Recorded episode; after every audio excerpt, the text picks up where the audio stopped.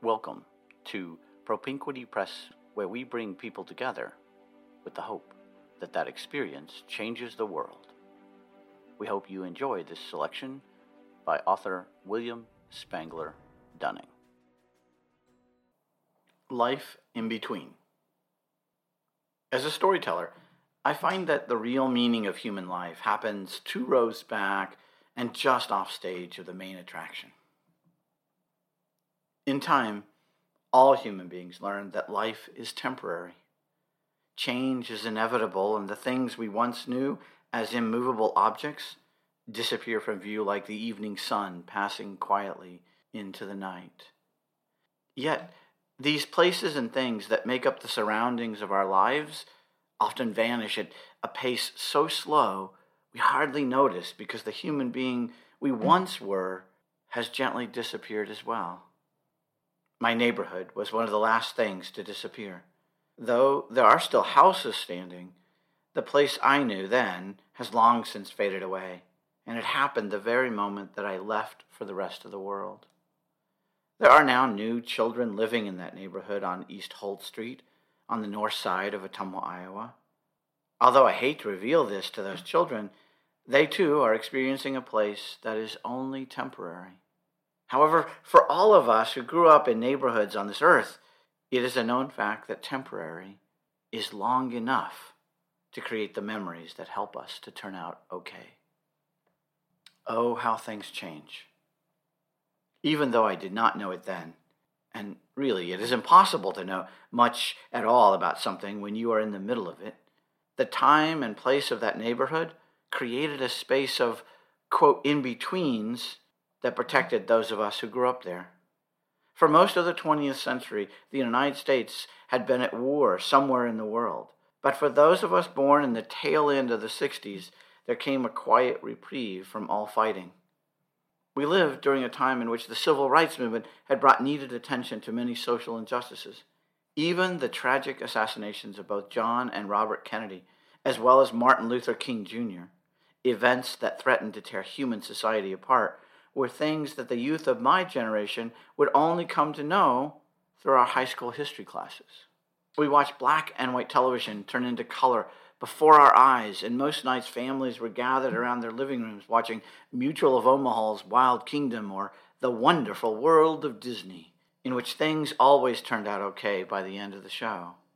It was not that there were not wars somewhere in the world or atrocities being committed or people being oppressed because of the color of their skin. Sadly, these kinds of things seem to be perpetuated by human beings during every age. It was merely the fact that at that age and in that privileged bubble that was our neighborhood, we never knew about them. My brother Ray would eventually die, due in part because of his service in the United States Navy during the first Gulf War. However, during those early years in the Navy, the stories he shared with us were about adventures, traveling across the different oceans and visiting countries we only knew from the large world map on our grandparents' wall. Even the evening news during that time seemed to need a in between time when stories of wars, protests, tragedies were replaced with in depth coverage of the blizzard of 1978, and even stories about how peace between Israel and Palestine seemed possible. Earthquakes did occur in California, and the next civil rights push was building, but for a time at least, in that neighborhood, in the middle of Iowa, there seemed to be a space and time that was in between what was and what was surely to come. I cannot deny that growing up then and in that place affected the way I see the world and other human beings. The neighborhood I knew and the world that surrounded it seemed to be experiencing a bit of a in between two, as if one era of history was ending and another had not yet begun. We witnessed these endings through the subtle but cumulative effect of families moving out of their homes, their houses being torn down, and then watching the lots become overgrown with weeds or places for illegal garbage dumps. In time, these lots were bought by other families, but during the neighborhood I knew, they were just vacant lots waiting for the next thing to happen. This in between nature of these lands, with previous owners having abandoned them and new owners not to arrive for decades, provided a perfect place for my childhood friends to play. The truth is that before my childhood friends and I had a full understanding of capitalism and mortgages, we believed that those lots were ours and treated them as such. Throughout history, there are times when buildings are built and times when those buildings grow old and are torn down to make room for what is to come next. The moments of my childhood existed in the space in between those two epochs of history.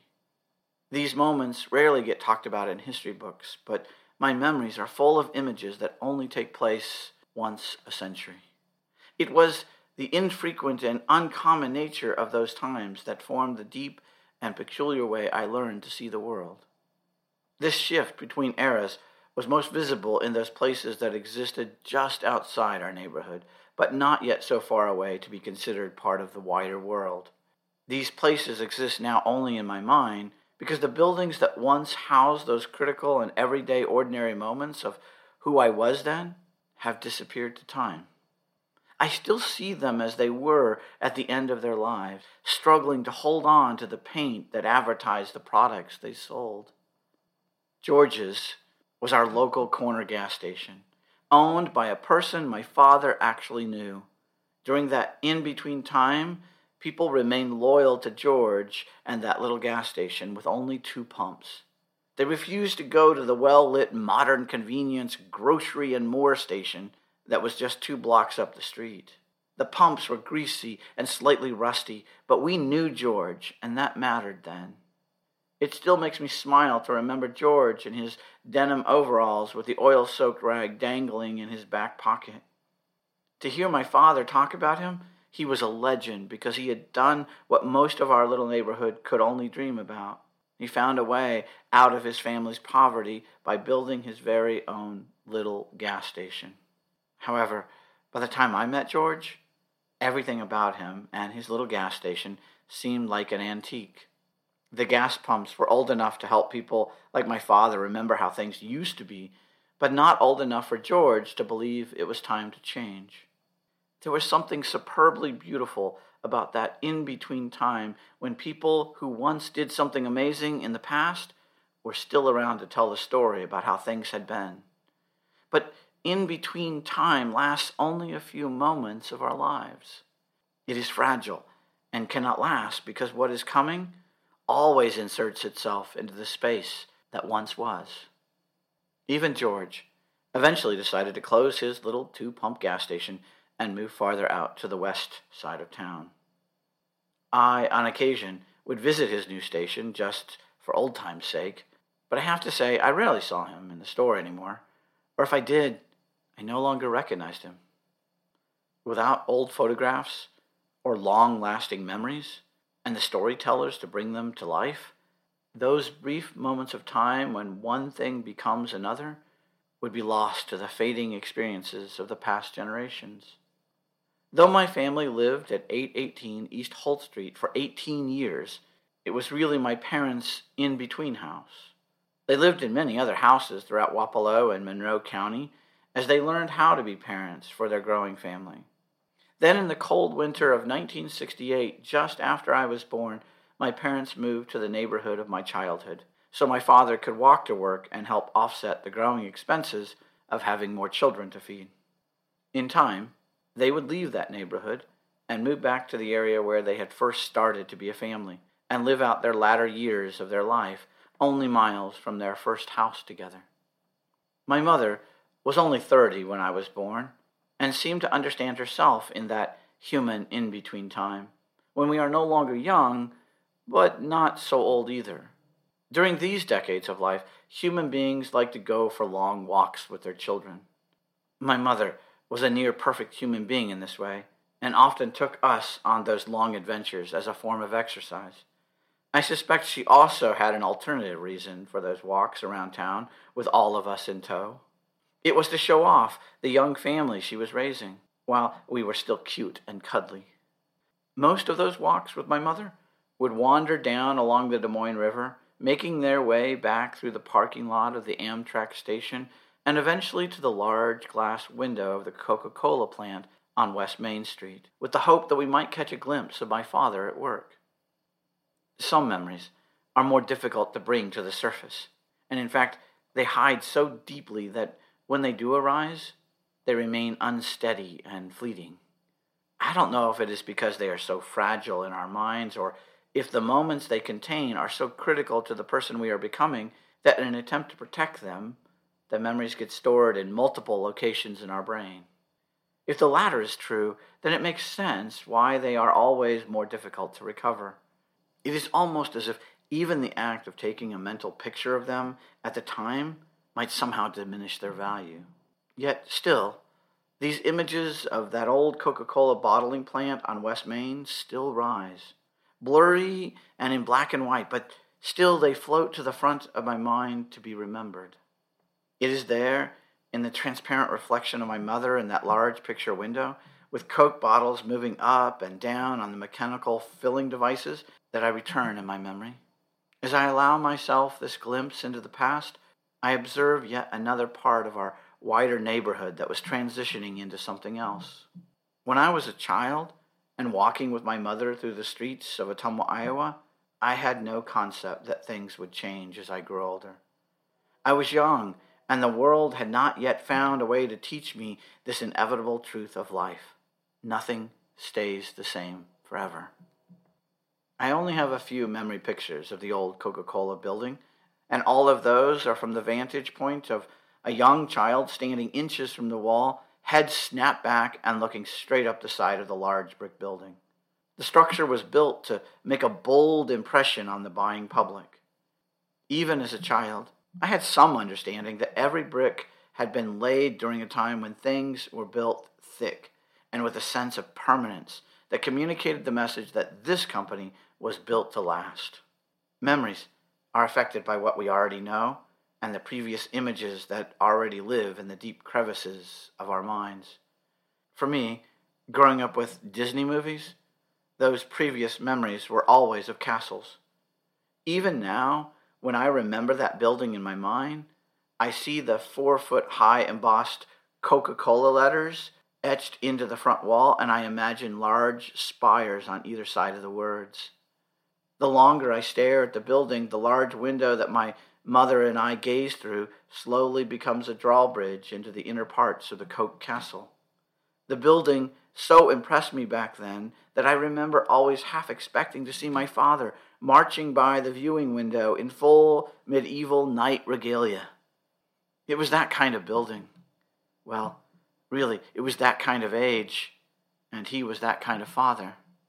Standing in front of that huge window, an enormously imposing brick structure of the Coke plant.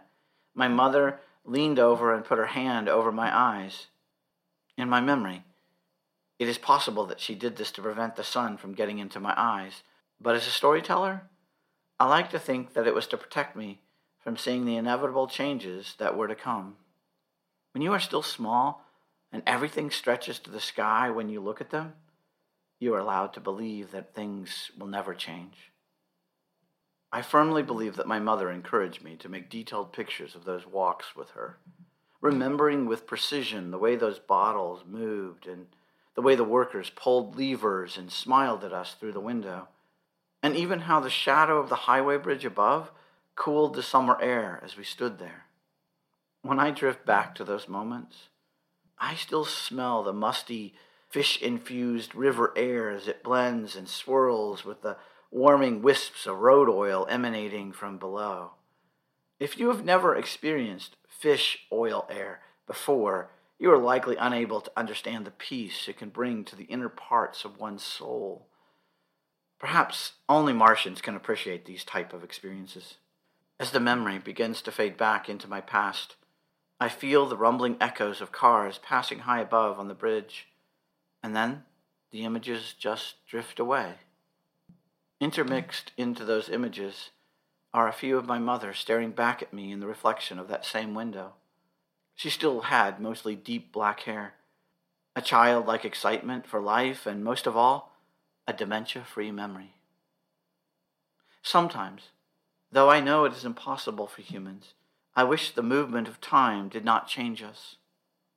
I also wish I really was from Mars and could simply use my time reversal ray to go back to those blurry moments when I took walks with my mother. But at last I could not. I could not stop my mother from aging and moving on with the rest of her life. I could not even slow down my own journey that was to take me down many other streets around the world. I could not prevent my father's place of work from moving out of that castle like structure in the soothing shadows of the highway bridge and into a practical utilitarian pole building down by the levee. In time, so many people and places I knew as my neighborhood were disappearing, modernizing, or simply moving away. And one day, I would as well. The world I was growing up in, the one that extended outward from 818 East Holt Street across my hometown, was changing, and I was learning that I had to change with it. The thing about being human is that every moment is a story that takes place in that brief moment between what has already happened and the future that is drawn in to replace it. I learned early that those moments in time can be forgotten, denied, or accepted as time flows all around us. As a storyteller, I hedged a little on those choices. I chose to move with the chaotic winds of change, but realized if I could capture those moments in my memory, I could bring them back to life in the words I would write in paragraphs years later. If you happen to drive through the streets of my neighborhood now, you might see a few remnants of the things I describe in these words, but you would not see the same holy ground I played upon. There are empty spaces where there were houses, and houses where there were empty lots. George's gas station, of course, is no longer there, but the tiny building from which George used to emerge every time a car would pull up for gas is still there. It is painted a different color, has the name of a totally different business, and, as far as I know, no longer smells like ancient grease and oil. Douglas Elementary School was torn down, and even the old boat marine on Turkey Island, which I will write about in a future story, fell into disrepair. Yet, still a few things remain Graham's ice cream store, the alley behind my house, and at least in the words I now share, the stories of that neighborhood and the fine group of people who helped make a weird little Martian boy turn out okay. I'm excited to tell you about all of them in the next few stories I share in this blog, about the next chapters of my life and how I went from being a Martian child to a human being. As you listen, I hope you will, do your best to imagine these places through the iconic images of your own childhood and let it refresh your love for the human being whom you have become.